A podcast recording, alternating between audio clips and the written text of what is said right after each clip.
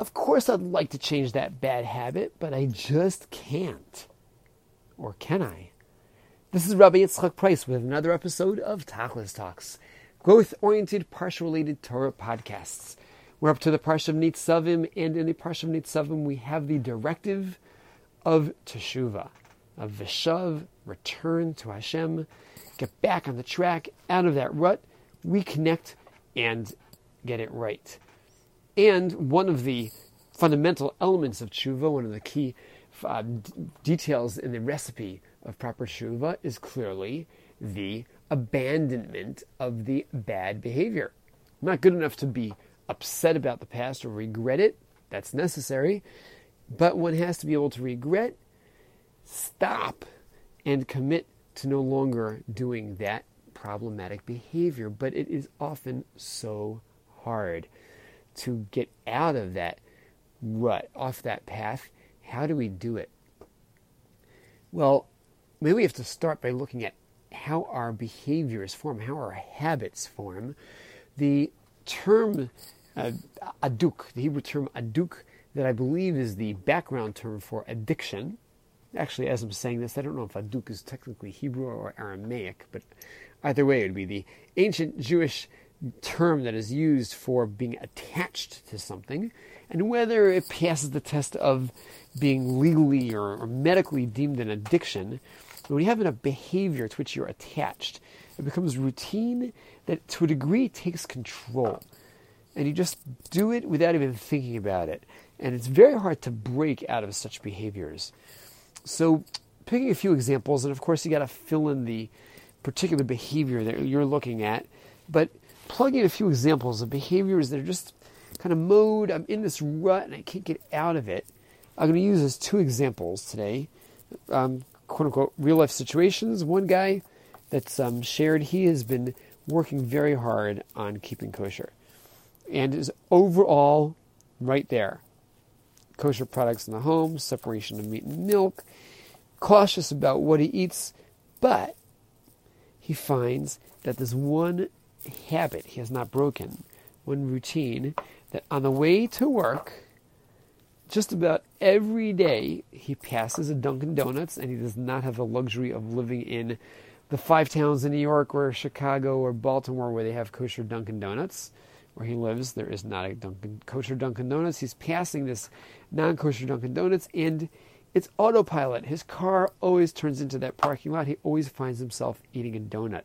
And he doesn't want to be eating it. He deems that a non kosher donut. And he has absolutely no reason to believe it is a healthy way to start his day. Uh, it's not something you find in too many major health diets of make sure to start your day with a donut. It's just not helping him start on the right foot. And it is a breach of the commitment he's trying to make to kosher. And how do I stop it? I just, I, every day, as I'm driving down the road, I tell myself today I'm going to skip it. And I find myself pulling in over there and with all types of rationale. Like in between the moment that he says, I'm not turning in, and he turns in, he's already thought to himself, well, you know what? They're expecting my business. Or, well, you know what? Will give me that little extra perk. I'll, I'll be smiling when I get to work. Or, well, you know what? Whatever he fill in the blank, he has determined that it's a good idea. And he knows it's ridiculous. It's not a good idea. But there's something, that little evil inclination on his shoulder convincing him, hey, go for it. You'll quit tomorrow, but today enjoy that donut. Parallel. Not all of you can appreciate the donut addiction. Some of you prefer your carrots and celery. But how about the following? Someone has the following scenario every time I get together with these three guys, we, we kind of meet up with each other once a month. I always end up schmoozing about people and wrong schmoozing about people. Uh, we have overlapping clients and probably breaches of ethics, maybe illegal. Some things I'm sharing. It's certainly illegal from a Torah halachic perspective. Someone I'm sharing is Lashon Hara. I'm not a Lashon Hara speaking guy. I'm not into speaking gossip, but when I'm ever with these three guys, it always happens, and I'm always at fault. And I don't want to be. I don't want to speak it. And every time we're about to get together, I decide today we're not going there, and we always do. So, using these two examples, two examples where there's a certain path a person's on and leads them to trouble. Driving to work, it's okay to drive to work, but he always ends up stopping in that Dunkin' Donuts. Getting together with these three buddies, legitimate, but always ends up in trouble.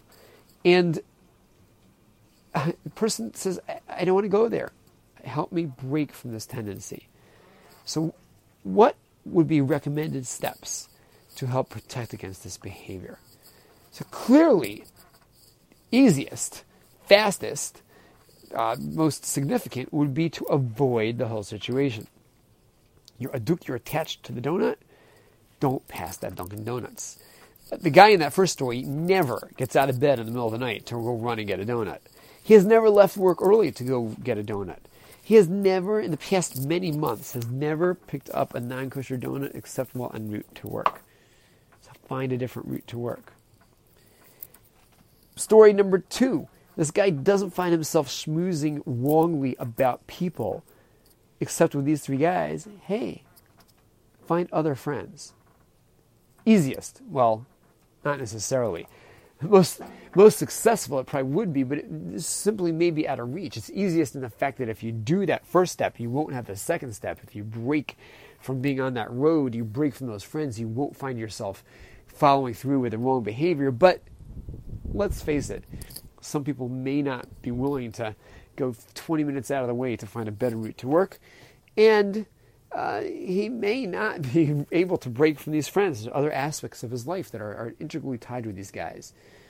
So let's suggest that you can't break that trigger. You can't break the attachment to the road where the Dunkin' Donuts is. You can't break the attachment to those friends. And of course, if you can, go for that as step number one.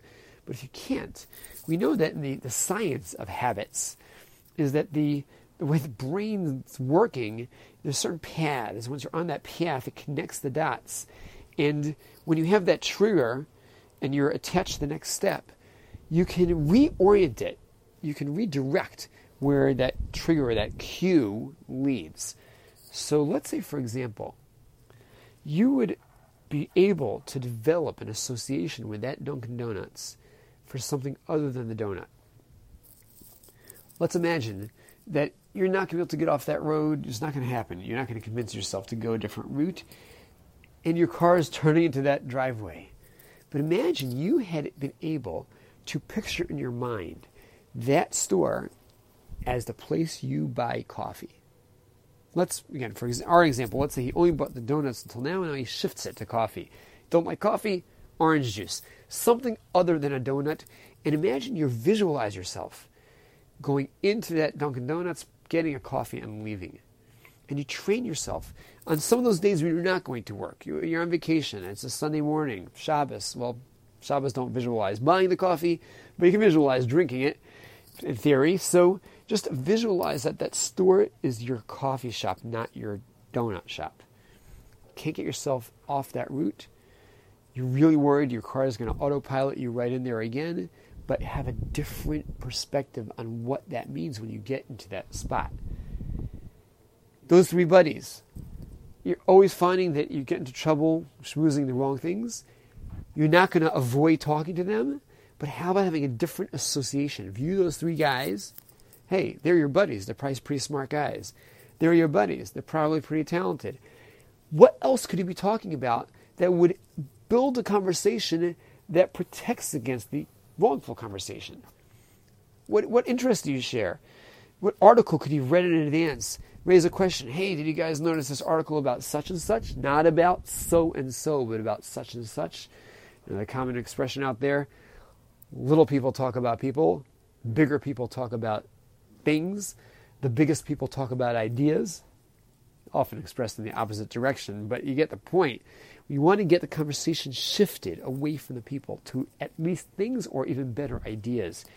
You got to do some homework, but do that homework in advance that those three guys picture yourself discussing this other topic with those three guys. Something of a professional nature, something of a of a societal nature, something of a spiritual nature. This podcast, but f- discuss something other than people with those guys and picture yourself in advance. Visualize yourself successfully doing that. Have in your mind's eye that those triggers, those cues lead you to some other outcome than the problem outcome. Not going to be easy. Certainly much, much more likely to be safe if you simply avoid the cue, but if you've got to have that cue happen, try to see to it that it not connect the problem next step. You have to visualize this pretty intensely, and you have to jump when you have that opportunity. You're in that store or you're with those guys right into that coffee or right into that topic multiple times. You have to like walk. You have to be like make yourself known that when you, walk in the store, you're saying, "Hey, uh, I want that extra dark." They, they, they kind of recognize you as the coffee customer. Let it get to the point that they're shocked if you would even ask for the donut. Hey, you want to be even more successful? We talk about in various coaching settings that the more there is a degree to which the party outside of you anticipates your success, the more you want to avoid letting them down. How about you, the first time you're buying the coffee, tell the guys, hey, donuts are no longer part of my life, but I like you guys. I want to give you a business. I only buy coffee. What happens the next day if you opt to buy the donut? what was in your diet? Tell them you're keeping kosher. You know, lock into that mood. Hey guys, like, I, I really, uh, after you had a good, meaningful conversation about something other than people, hey, wasn't this just more meaningful than what we usually schmooze about? That may be tough. But to the degree you can have the accountability, one of the tachlis steps is that there's that A is the accountability that someone's expecting you to be doing something other than that problem behavior, that will help protect against it.